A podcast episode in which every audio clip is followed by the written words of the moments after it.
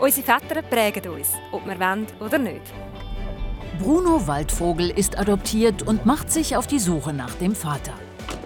Lilian Studer tritt als Nationalrätin in die Fußstapfen ihres Vaters. Boxen mit dem eigenen Kind. Beziehungsförderung mal anders.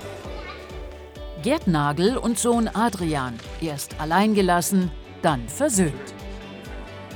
Auf den Spuren der Väter im Fenster zum Sonntag.